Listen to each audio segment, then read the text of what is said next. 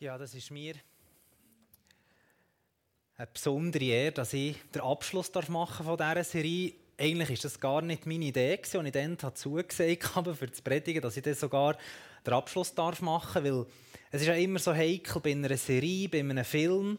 Da tut man ja eigentlich gegen den Film vom Ende her bewerten. Also so am Schluss kommt, ist eigentlich das, was immer tut, am Schluss bleiben hängen, was immer motiviert, vielleicht die ganze Predigtserie nochmal anzuhören, die ich da habe. Darum ist da nicht der Druck auf mir, aber eine besondere Freude, mit euch heute noch das letzte Thema anzugucken, nämlich die Kultur von der Echtheit. Weil wir haben eigentlich Motivation bei dieser Predigtserie, dass wir ja denken und leben wie Jesus. Aber ich weiss nicht, wie es euch ist jetzt gegangen in diesen vergangenen gut zwei Monaten, die wir an diesem Thema dran sind. Es hat mich recht herausgefordert, weil ich gemerkt habe, denken und leben wie Jesus ist zwar ein schöner Anspruch und eine schöne Motivation für das Leben, aber wenn ich eigentlich auf mein Leben zurückgucke, eigentlich etwas, was ich mit meinem menschlichen Denken und Handeln gar nicht machen kann. Egal, so stark wie ich mich anstrenge, ich behalte das gar nicht. Und ich staune an mir selber, wie innerhalb ich von Bruchteilen von einer Sekunde ich meine moralischen und ethischen und christlichen Grundsätze über den Haufen kann werfen und völlig menschlich handeln. Die, die das Büchlein schon studiert haben, die wissen, dass wir heute Johannes Kapitel acht, Vers eins bis fünfzehn als Leitbibeltext haben. Und die, die schon vorgedacht haben, die haben diesen Text sicher schon daheim gelesen. Das Spannende ist ja bei diesem Text, beim Studium, dass dieser Text eigentlich erst später zum Johannes-Evangelium ist dazugekommen. Weil im ganzen Urtext vom Johannes-Evangelium war der noch nicht drin gewesen, und wahrscheinlich erst so grössenordnung sechzig nach Christus ist der langsam dort aufgenommen worden. Wir gehen jetzt nicht Punkt für Punkt durch den Bibeltext durch, weil sonst mag ich mit meinem Programm nicht ganz durch, aber wir haben ja gefälligerweise eine Stunde geschenkt bekommen diese Nacht, darum mögen wir alle schon durch. Die Situation, die dort beschrieben wird im Johannes acht, Vers eins bis elf, war ja die, dass Jesus ist nach einer strengen Predigtserie, sagt ich bald, auf den Ölberg gegangen ist, um zu beten. Als er fertig war, ist er wieder an den Tempel gegangen und hat dort anfangen lehren und die Leute anfangen unterweisen. In dem Moment kommen die Schriftgelehrten, die Pharisäer, mit einer Frau der Haar, die sie beim Ehebruch verwünscht haben. Und sie weinen auf die Probstellen mit dem. Weil nach dem Gesetz von Moses war ganz klar, jemand, der beim Ehebruch ist verwünscht wurde, der muss man steinigen, also sprich, töten. Jesus, wie er ist, hat sofort gemerkt, um was es geht. Und hat sich angebückt und hat auf den Boden angeschrieben. Er ist gar nicht gross auf die Diskussion eingegangen, sondern hat dort auf den Boden angeschrieben. Da gibt es die wildesten Spekulationen, was er echt dort auf dem Boden hat geschrieben hat. Ob das ein Davidstern war oder eine Auflistung der Sünden von all diesen Pharisäern, das sei dahingestellt, das überlasse ich eurer Fantasie. Aber was spannend war, als er fertig geschrieben hat, auf dem Boden, wo er sich aufrichtet und den Leuten sagt, wer von euch ohne Sünde ist, der werfe den ersten Stein. Der Pharisäer hat einen nach dem anderen sich abgekehrt und ist davon gegangen. Am Schluss war nur noch Jesus da mit dieser Ehebrecherin und er fragt sie, und das finde ich so stark an diesem Text, in voller Liebe, hey, sind deine Ankläger nicht mehr da? Tut dich nicht mehr verurteilen? Nein, die sind gegangen. Okay, dann tue ich dich auch nicht verurteilen. Gang, aber mach nicht mehr die Sünde, die du da gemacht hast. Das ist eigentlich der Text, Johannes acht, eins bis elf, wo kurz tut eigentlich einen geschichtlichen Ablauf von einem Ereignis darlegen, der aber aus meiner Sicht viel, viel tiefer geht als der kleine Text hier. Weil die Pharisäer sind gekommen und haben Jesus versuchen, sie sind nicht echt gewesen. Und wenn wir von Echtheit berichten, dann kommt dann sofort so ein Nötchen in den Sinn. Und wenn ich das Nötchen angucke, vor allem die neunhunderter-Note, eine kleine persönliche Anmerkung, ich finde die im Fall mega schön. Sie repräsentiert ja das Wasser. Und weiss jemand von euch, wie manches Merkmal, das auf dieser Note drauf ist, das bestätigt, dass die echt ist? fünfzehn, genau richtig. fünfzehn Merkmale sind da drauf. Und was ist, wenn ein Merkmal nicht richtig ist, dann ist es eine Fälschung. Dann hat das nicht mehr wert als die paar Rappen, die das Papier, das drauf gedruckt ist, worden. Und ich manchmal ertappe ich mich selber dabei, dass ich eigentlich ein Kind von Gott bin, eigentlich die fünfzehn Merkmale mit mir umeinander trage, für das ich sagen kann, voilà, ich bin hundert Franken, sprich ein Kind von Gott, aber eigentlich etwas nicht ganz richtig ist in meinem Leben. Aber wenn wir nicht echt sind, dann haben wir einfach irgendwann ein Problem. Mit uns selber, mit unserem Umfeld, mit dem ganzen Glauben. Und auf das möchte ich heute Morgen mit euch eine packende und spannende Reise antreten, für eigentlich auch zu zeigen, dass, obwohl die Pharisäer es eigentlich gut gemeint haben, klar haben sie sich bedroht gefühlt, von Jesus eigentlich alles gewusst, aber eigentlich auf dem falschen Weg waren. Und manchmal sind wir selber auf dem falschen Weg und sind nicht eine Sekunde besser als die Pharisäer selber in dieser Motivation. Es gibt so einen, einen wunderbaren Witz, den ich einen Tag gerade an einem Stammtisch gehört habe. Ich musste zwar gerade aus lachen, das hat mich sehr bedenklich gemacht. Da hat nämlich einer gesagt, wenn du an Arnensee, wenn du an Arnensee gehst, fischen und einen Christ mitnimmst, dann nimm ganz sicher zwei Christen mit. Weil, wenn du nur einen Christ mitnimmst, dann sauft er dir das ganze Bier fort.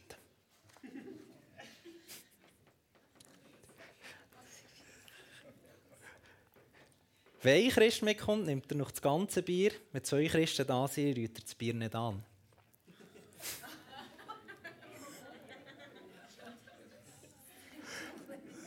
Genau.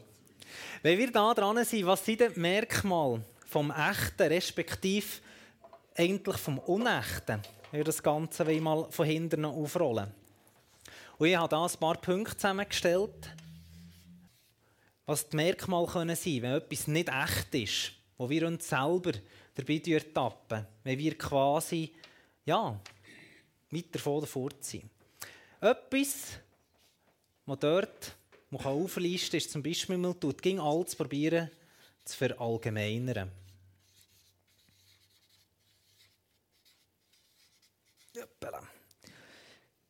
Warum tut man etwas verallgemeinern?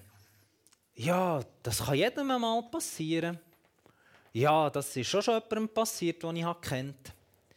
Wenn irgendetwas ganz Schlimmes passiert ist und dann kommt die Person zu einem her, dass man dort wirklich auf die Verallgemeinerung geht. Das hat einen ganz einfachen Mechanismus. Man will die Nähe gar nicht zulassen, man will sich gar nicht auf die Person einlassen, die auf einmal zukommt mit diesem Problem. Oder man kann so ganz einfach sagen, man ist sofort irgendwie so in einer Statistik. Man tut anfangen abwägen. Jetzt ist etwas Schlimmes passiert, ein Autounfall, jemand ist ums Leben gekommen. Ja, das passiert pro Tag im Durchschnitt null Komma eins Prozent. Wenn das jemand zu dir sagt, fühlst du dich enorm verstanden. Also ich mich jedenfalls nicht. Ein weiteres Merkmal, wenn man unecht ist, der Sarkasmus. Oder einfacher ausgedrückt,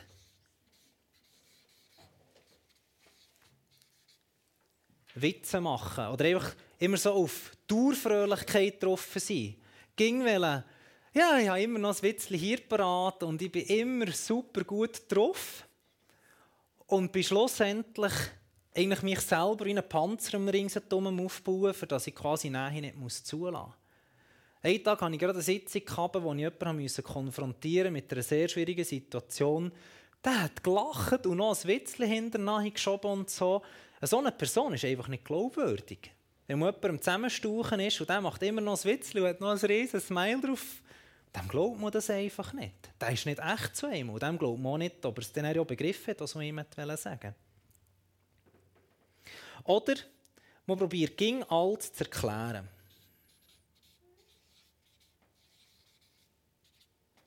Man probiert, Erklärungen zu finden für dieses oder jenes. Und wir Christen sind immer sehr nah dabei, dass wir sagen, ja, das ist wegen dem Sündenfall.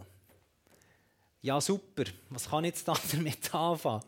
Wir probieren es wegzudiskutieren und versuchen, für alles irgendwie eine Begründung zu finden. Aber liebe Leute, es gibt einfach nicht für alles eine Erklärung oder eine Begründung. Und der letzte Punkt, und das ist das, was ich sehr viel begegne in meinem Alltag, dass man nicht kann scheitern. Sprich,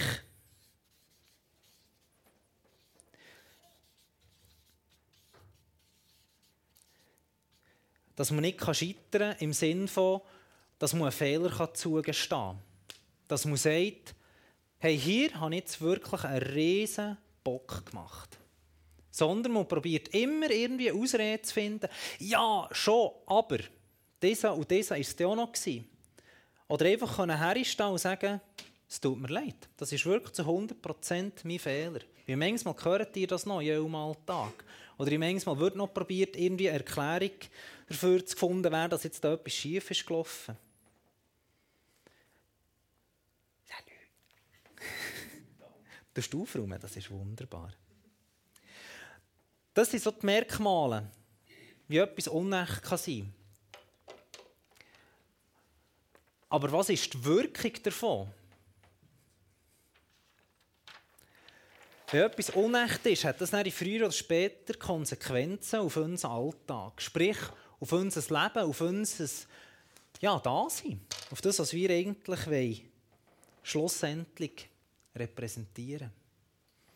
Das Schild finde ich so cool. Das ist an den Cliffs of Moher in Irland. Da sind wir und ich auf der Hochzeitsreise gsi. Vor allem, ihr müsst einfach den Unterteil lesen. Bitte ab hier nicht mehr weitergehen. Und das Foto, sollte man dann noch sehen, das ist nämlich eine riesige Menschenschlange, die dort in die Richtung geht. Was ist die Wirkung eben davon, wenn man eben sich nicht an Regeln nicht hält, respektive unecht ist, schlussendlich?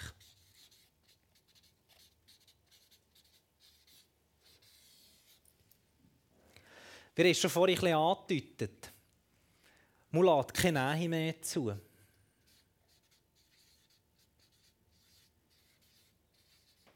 Ich hoffe, ihr könnt mein Krabbel hier lesen. Man lässt keine Nähe mehr zu. Oder man kann es noch ganz anders ausdrücken. Das Herz ist auf einmal nicht mehr dabei. Man ist abgestorben, man ist abgestumpft, man klopft gar nicht mehr, wenn irgendetwas um einmal ringsherum passiert. Aha, deine Frau ist gestorben. Aha, ja, das ist tragisch. Das sind etwa eins Komma drei Prozent, die das pro Jahr betreffen. Mhm. Schade. Ja, aber weißt, wegen dem Sündenfall ist das halt so. Ihr fühlt euch extrem verstanden, wenn jemand so reagiert, oder? Aber der tragischste Punkt, wenn wir unecht, unecht unterwegs sind, zwangsläufig, führen wir ein Doppelleben. Wie ich es vorhin beschrieben habe, wir haben Vorsätze, wir haben irgendwelche ja, christliche Werte, die wir miteinander umleben. Aber auf einmal, je nachdem, in welchem Umfeld ich bin, halte ich mich nicht mehr daran. Ich gehe auf einmal auf Distanz zu allem. Und ich muss euch ganz ehrlich sein, das begegnet mir in den christlichen Kreisen mehr, als dass es uns eigentlich lieb ist. Und ich ertappe mich auch immer wieder dabei, dass man wie ein Doppelleben führen. Aber wisst ihr, was das Gute daran ist?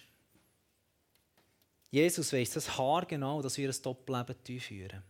Und er sagt gleich hundert Prozent Ja zu uns. Weil er durchschaut uns. Für ihn sind wir wie eine durchsichtige Folie, wo er uns haargenau aus uns aus, drinnen aussieht. Weil Gott guckt nicht das Äußerliche an, sondern er guckt genau ins Herz hinein. Und er weiss, wie sie uns aussieht. Aber das Verrückte ist, wenn wir ein Top-Leben führen, heisst es aber auch, dass wir ein Leben führen, das ohne Gott ist. Wir versuchen auf einmal die ganze Nähe, die ganze Liebe, die uns eigentlich Gott möchte zukommen, außerhalb von seinem Rahmen zu suchen. Und das Verrückte ist, das funktioniert sogar für einen Moment. Es ist wunderbar. Ich kann im Ausgang mir die Birne verhauen mit Alkohol und es geht mir wunderbar in diesem Moment. Nur schon am Sonntagmorgen berühre ich es, dass es so war. Dass es mal passiert, das kann es geben. Aber wenn es auf einmal zu einem Muster wird, zu einem Doppelleben, zu einem Doppelleben, dann ist die Konsequenz schlussendlich, dass ich irgendwie weiter fortkomme von Gott und schlussendlich Gott gar keine Relevanz mehr hat in meinem Leben. Ich können auch mal selber überlegen, wo habe ich so Muster in meinem Leben, wo ich auf einmal merke, hey, ich bin eigentlich gar nicht mehr dort, wo ich eigentlich möchte sein. Ein weiterer Punkt, die Verachtung. Habt ihr Leute in eurem Leben, die auch so richtig auf den Sack gehen, auf gut Berndeutsch gesagt? Ja, das ist ehrlich. Ich muss auch sagen, das habe ich auch. Und wisst ihr, was spannend ist in der Psychologie? Leute, die einmal auf den Sack gehen oder einmal nerven, das sind Leute, die so sich so verhalten, wo du selber eigentlich das Problem damit hast.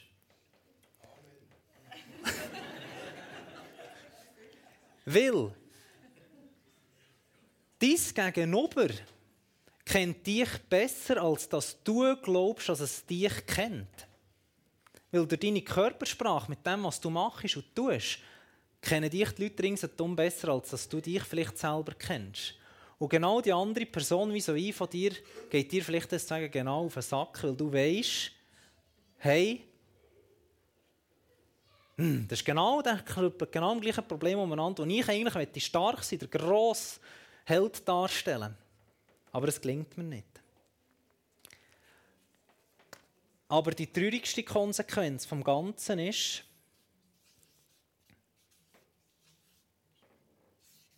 ich das mal betiteln mit «Keine Anbetung». Ich tue noch die Anmerkung dazu, «Tiefe Anbetung». Du kommst zwar noch vor den Thron, du gehst noch vor das Kreuz, aber es passiert auf das Mal keine Nähe mehr mit Gott, weil du gar keine Nähe mehr zulassen willst. Du gehst auf die Distanz zu ihm. Und damit ist auf das Mal dein Problem, dass du aber auch der die Verbindung zu deinem himmlischen Vater verlieren.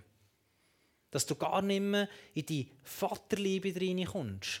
Das, was André hat vor gut vierzehn Tagen predigt, vom verlorenen Sohn zu dem Vater, der dich bedingungslos liebt. Du willst auf einmal die Liebe gar nicht mehr annehmen, sondern gehst nur noch die Pflicht, Sündenbekenntnis dort machen, dass du ja gleich in die Ewigkeit kommst. Aber du bist in so einem Muster drin und alle sind wir schon hier wieder im Doppelleben drin. Aber das Verrückte ist, wie gehen wir mit dem um, normalerweise, wir Menschen? Wir bauen uns auf das Mal selber in den Gedanken ein Konstrukt aufbauen, wo wir quasi mir eine Vorstellung haben, wie mein Leben eigentlich sein sollte, so wie ich glaube, es perfekt wäre. Eine Idealvorstellung, eine Wunschvorstellung, wie eigentlich mein Leben sollte laufen und mein Leben sollte stattfinden. Und dort sagt Gott ganz klar, schon dort bei den zehn Geboten, hey, du sollst dir kein Bildnis machen, weder vom Himmel noch von dem, was hier auf der Erde ist. Also sollst dir keine falschen Vorstellungen machen von dem, was eigentlich ja, dein Leben vorgesehen hat oder was eigentlich dein Leben soll eigentlich, ähm, darstellen soll. So das Ideale. Ich will ein wunderbarer Vater sein. Super Gottesdienst erleben. Ich bin aufgetankt. Aber dann geht man heim, es ist zwölf Uhr am Mittag und es vertätscht mich, ich kann meine Kinder zusammenschiessen. Wie nichts. Und warum ist das so? Weil das nicht dem Ideal entspricht, das ich mir eigentlich vorgestellt habe. Weil ich selber auf das Mal mein wahre Ich ein bisschen verleugne. Eben das, das wahre Ich ist auf das Mal verschwunden, wenn du dir so eine Idealvorstellung machst. Dass du auf das Mal wie ein ja, Konstrukt um dich herum hast, das in deinen Gedanken ging alles perfekt läuft. Aber eigentlich ist es gar nicht so. Und da gibt es wie zwei Typen. Der eine, der wird daran zerbrechen. Ich will die perfekte Ehefrau sein. Ich will meinen Mann jeden Tag um halb sechs, wenn er heimkommt, seine Finken parat gerüstet haben, die Zeitung gerüstet auf der Seite sieben, die er am liebsten lesen und dann dazu noch seine Lieblingsnacht in der richtigen Reihenfolge von seinem Geschmack, den er pro Jahr am liebsten hätte. Wenn du ein bisschen gewissenhaft veranlagt bist oder perfektionistisch bist, wirst du an dem nie genügen. Du wirst jeden Tag irgendetwas vergessen oder daran scheitern. Gut, vielleicht gibt es ja jemanden, der das kann. Also der, das staune ich. Scheitern oder man muss nicht daran zerbrechen. An dieser Idealvorstellung, die man hat. Und am Schluss ist die Konsequenz wieder die, dass man mit einem zerbrochenen Herz dasteht. Oder dann gibt es die zweite Kategorie von Typen. Die glauben das sogar. Die sind so in dieser Logik von der Realität drinnen gefangen, dass sie die sogar schlussendlich glauben. Und da ist einfach der grosse Trugschluss. Nur weil du eine Idealvorstellung hast, wie es sein sollte, lebst du aber noch nicht dort drinnen. Du bist noch gar nicht auf dem Weg eigentlich von dort her. Oder eben das, was wir auch viel beobachten, respektive ich. Man tut sich, ich sage jetzt dem bewusst, so fromme Muster auf das Mal annehmen. Es wirkt auf das Mal so fromm, so heilig. Aber ich kann noch sagen, wenn etwas wirklich fromm oder heilig ist, merken wir das sofort. Aber wir selber flüchten uns auf das Mal in so ein Ritual rein. Oh, jetzt habe ich schon wieder gesündigt. Okay, gehe ich noch gerade heute fünf Minuten in mein Kämmerchen um Vergebung beten, dass alles wieder in Ordnung ist. Aber du fällst dann schlussendlich immer wieder in die Idealvorstellung zurück.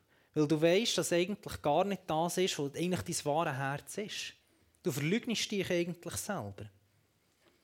Oder eben dann noch die letzte Ding, dass du nicht von der Angst getrieben bist. Du willst unbedingt das erreichen, weil sonst lenkt es nicht. Und das ist das, was Generationen vor uns so stark erlebt haben. Du musst dich jetzt bekehren. Sonst kommst du nicht in den Himmel. Du musst genau so glauben. Sonst hat Jesus nicht mehr gern. Und so bist du auf einmal so von der Angst getrieben, dass du in so einer Idealvorstellung drinnen lebst. Und dann kannst du entweder daran zerbrechen oder du kannst auf einmal glauben, obwohl es eigentlich nicht die Wahrheit ist über dein Leben. Und in Jesaja siebenundfünfzig, Vers fünfzehn und sechzehn sagt Jesus, äh, Gott: Ich, der Hohe und Erhabene, der ewige und heilige Gott, wohne in der Höhe mit Heiligtum. Doch ich wohne auch bei denen, die traurig und bedrückt sind. Ich gebe ihnen neuen Mut und erfülle sie wieder mit Hoffnung. Ich will sie nicht ständig anklagen und nicht für immer zornig sein. Denn sonst würden sie vergehen, die Menschen, die ich doch selbst geschaffen habe. Wenn ihr merkt, oh, das sind Punkte, was mich selber betreffen, und das ist mir effektiv selber auch so gegangen, weil ich bin selber in so Konstrukten drin, wo ich mich tagtäglich dabei ertappe, wo ich immer wieder, ja wirklich, umkehre.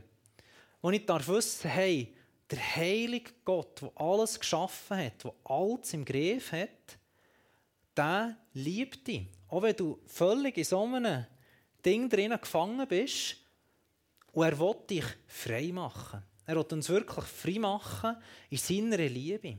Er will uns frei machen genau von solchen Idealvorstellungen, von solchen Doppelleben, die wir tagtäglich führen. Und er will uns in der echten Anbetung begegnen. Aber warum ist das so, dass wir immer wieder genau dort herkommen? Und jetzt sagen die einen, ja, jetzt tut er wieder probieren, alles vorzuerklären. Das fängt an so einer Ecke an. Das soll ein bisschen das Paradies symbolisieren, das Bild. Im Paradies, ich probiere das einmal so ein bisschen schematisch zu darstellen, da war Gott allgegenwärtig. Ich probiere das damals so ein bisschen mit einer Wolke darzustellen. Und er hat alles erleuchtet. Und die waren dort. Adam und Eva haben das Paradies genossen. Gott war bei ihnen, die hatten eine enge Beziehung miteinander. Aber da war ein Ereignis. Das soll ein Baum sein. Das war ein Ereignis, wo die wunderbare Beziehung, die die eigentlich miteinander hatten. Das war so ein richtiges Gehen. Auf all Weise und Weg. Die durften sogar Viertel Blut dort dürfen sein. Es hat niemand gestört. Du hast die wirklich zu hundert Prozent selber dürfen sein. Also mehr selber geht schon fast nicht mehr. Aber dann ist auf einmal da etwas passiert, wo sie die Frucht haben gegessen haben. Und dann das Ganze hat da verstören. Was haben sie gemacht, als sie die Frucht gegessen haben? Sie wussten, Scheibe, jetzt habe ich einen Fehler gemacht. Und sie haben sich verstecken. Sie haben sich verstecken, haben sich einfach Kleider machen, weil sie das Gefühl hatten, ich bin es nicht mehr der Wert, Gott zu begegnen. Sie wollten nicht mehr in dieser Nähe sein von Gott. Und haben auf einmal die ganz abstruse Vorstellung davon gehabt, ich darf nicht mehr hundert Prozent selber mich sein in diesem Ganzen. Und ich bin davon überzeugt, dass wenn sie die Frucht gegessen haben und der Sündenfall passiert ist, aber sie wären aufrichtig, zu hundert Prozent sich selber sofort zu Gott gesprungen und ihnen um Vergebung gebeten, glaube ich, dass es ein bisschen anders wäre rausgekommen. Weil das hier, dass wir jetzt Kleider anhaben haben und das Gefühl haben, wir müssen so in Konstrukte leben, unecht sein und nicht mit dieser Echtheit leben, die eigentlich Gott für uns vorgesehen hat. Also das Echte, das ist dort auf das Mal richtig kaputt gegangen. Und wir müssen das wieder lernen, dass wir wieder zurückkommen, zurück zu dem Echten. Aber wie manchmal stolpern wir darüber und haben das Gefühl, wir dürfen nicht echt sein, auch noch heute. Weil das ist ein Problem, das über Generationen, seit diesem Moment her, von Kind zu Kind zu Kind zu Kind zu Kind zu Kind, bis zu uns hierher, einfach weitergegeben wird. Und vor allem, wenn wir auf unsere Eltern gucken, die uns ein grosses Vorbild ist, nehmen wir zum Teil genauso Muster mit. Und die gilt es, dann durchzubrechen, wieder zurückzukommen zu dieser Echtheit, wo Gott einfach sagt, hey, du darfst zu hundert Prozent der Philipp Becker sein oder du darfst zu hundert Prozent der Marco Beretta sein. Ihr könnt euren Namen dort einsetzen. Du darfst wirklich dich selber sein. Und wir sind manchmal so von Harmonie versessen, dass wir dann immer alles probieren, um die Harmonie zu gewährleisten und eigentlich gar nicht auf den Konflikt, den wir da eigentlich mit uns selber austragen, eigentlich angattigen und eigentlich wieder zurückzukommen in die Gegenwart von Gott. Weil stellt euch einmal vor, das schlimmste Ereignis, das ja im Leben könnte passieren. Du stirbst. Aber du lebst eben noch und alle wissen nicht, was du gemacht hast. Von A bis Z. Hat jemand so ein Ereignis? Also ich habe definitiv eins. Willst du es gerade erzählen, Kimi?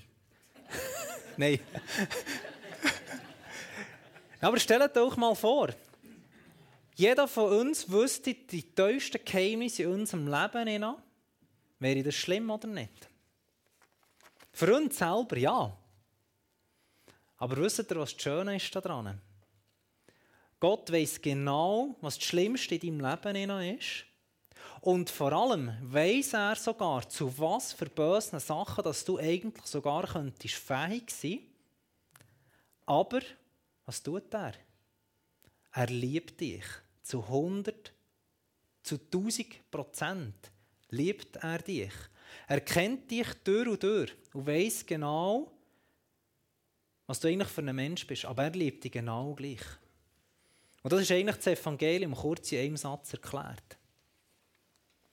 Wenn wir an die Predigt zurück sind oder andere haben mit dem verlorenen Sohn, wo der ist, wieder zurückgekommen, der Vater, der himmlische Vater ist auf ihn zugekommen und hat ihn wieder in die Arme genommen.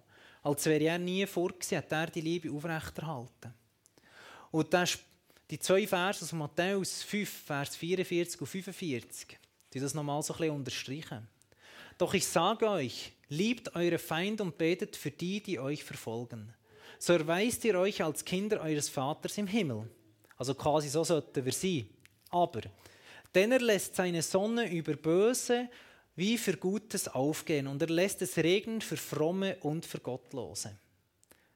Er weiss eigentlich, dass wir den ersten Teil, den wir hier oben haben, den wir uns der Bergpredigt haben, ja, das ist wunderbar. Und so wären wir zu hundert Prozent im Sinne Kind. Aber weil er genau weiss, dass wir daran immer und immer und immer wieder werden scheitern, sagt er, hey, ich lasse genau gleich die Sonne über deinem Leben aufgehen, ob es jetzt böse war oder gut war. Weil er dich einfach gerne hat. Und der Schlüssel, habe ich irgendwie mehr das Gefühl, umso älter, dass ich würde, für eigentlich aus diesem ganzen Kreis rauszukommen, ist eigentlich zurück in die tiefe Anbetung zu gehen. Weil Als Jesus mit der Bergpredigt hat angefangen und ihn gefragt haben, hey, wie sollen wir beten? Hat er in Matthäus sechs sechs gesagt, wenn du beten willst, zieh dich zurück in dein Zimmer, schließ die Tür hinter dir zu und bete zu deinem Vater. Denn er ist auch da, wo niemand zuschaut. Und dein Vater, der auch das Verborgene sieht, wird dich dafür belohnen. Und ich habe das mega spannend gefunden und ich das Matthäus-Evangelium erst einen Tag durchgelesen, als ich auf diesen Vers gestossen bin. Warum will Jesus unbedingt, dass wir, wenn wir zu ihm kommen, in unser einsames Kämmerchen gehen, uns einschliessen und nur mit ihm einzig sein? Weil er weiss, dass wir genau von all diesen Sachen wie, wie gefangen sind. Wir sind so leistungsorientiert. Wir Schweizer lieben das, belohnt zu werden. Wir lieben das, Leistung zu erbringen. Wenn einer noch fünfzig Stunden in der Woche gearbeitet hat, dann arbeitest du nächste Woche noch zweiundfünfzig Stunden, weil du weißt, der Chef ist noch zufriedener mit dir.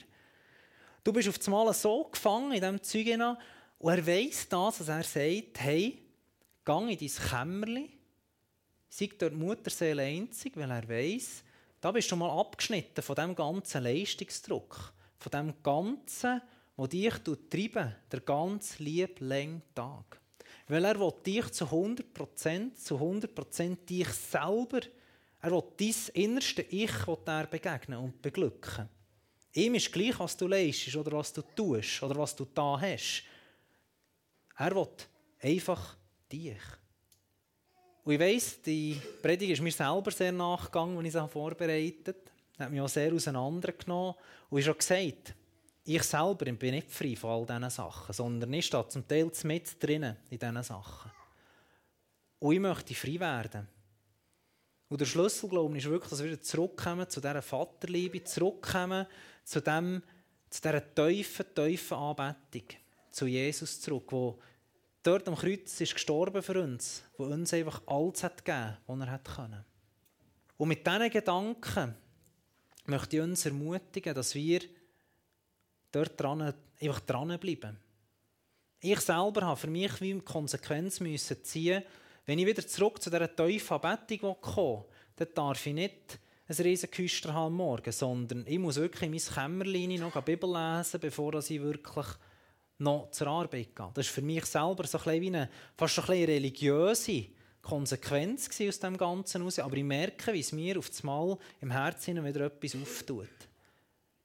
Weil wenn ihr abgeschnitten seid von der Nähe von Gott, habt ihr früher oder später das Problem, dass eben dort auch das Herz so davon umformen. Und nicht zu dem, was eigentlich Gott hätte wollen, sondern ihr tut selber irgendein Ich aufbauen, das eigentlich nicht euch selber ist, weil Gott möchte euch zu hundert Prozent selber haben. Amen.